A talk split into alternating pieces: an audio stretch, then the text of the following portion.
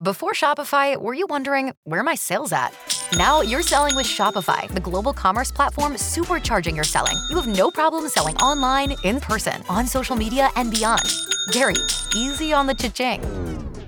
oh, sorry, but my Shopify sales are through the roof. Start selling with Shopify today and discover how millions of businesses around the world use Shopify to ignite their selling. Sign up for a $1 per month trial period at shopify.com slash listen. Shopify.com slash listen. This is Rich Jones, host of Jacksonville's Morning News, heard weekdays from 5 to 9 a.m. on News 104.5 WOKV. Thanks for listening to our Jacksonville's Morning News podcast. If you haven't yet, subscribe to the Burrish Daily Discussion podcast and the Mark Kaye Show. Don't forget, head to iTunes or Google Play and leave a review. Thanks for listening. Good morning at 7:39. Top story on this Monday morning calling it a coordinated smear campaign. The White House and Supreme Court nominee Brett Kavanaugh are pushing back against a second allegation of sexual misconduct. Fox's Rachel Sutherland live in Washington to continue our team coverage. Rachel, the latest plot twist coming in the New Yorker.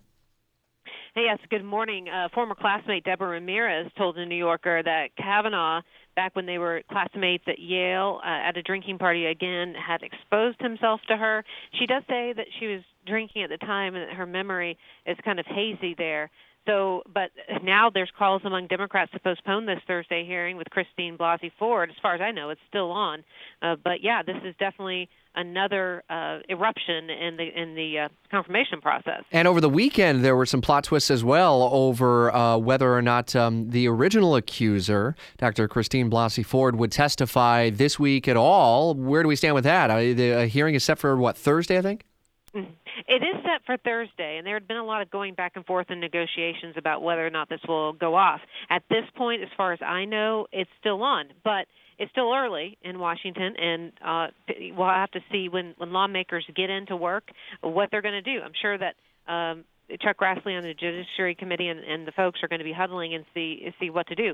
At this point, I imagine Thursday is still a go, but it's still only Monday morning. Jamie Dupree reports rapid developments left lawmakers in Congress waiting, along with everyone else, to see what more might happen before Thursday's hearing. Make sure you keep a sharp ear out on the radio for developments through the day. Fox's Rachel Sutherland, along with Jamie Dupree, will be uh, updating you through the day here on the radio and instantly Jamie Dupree's blog in the WOKV app.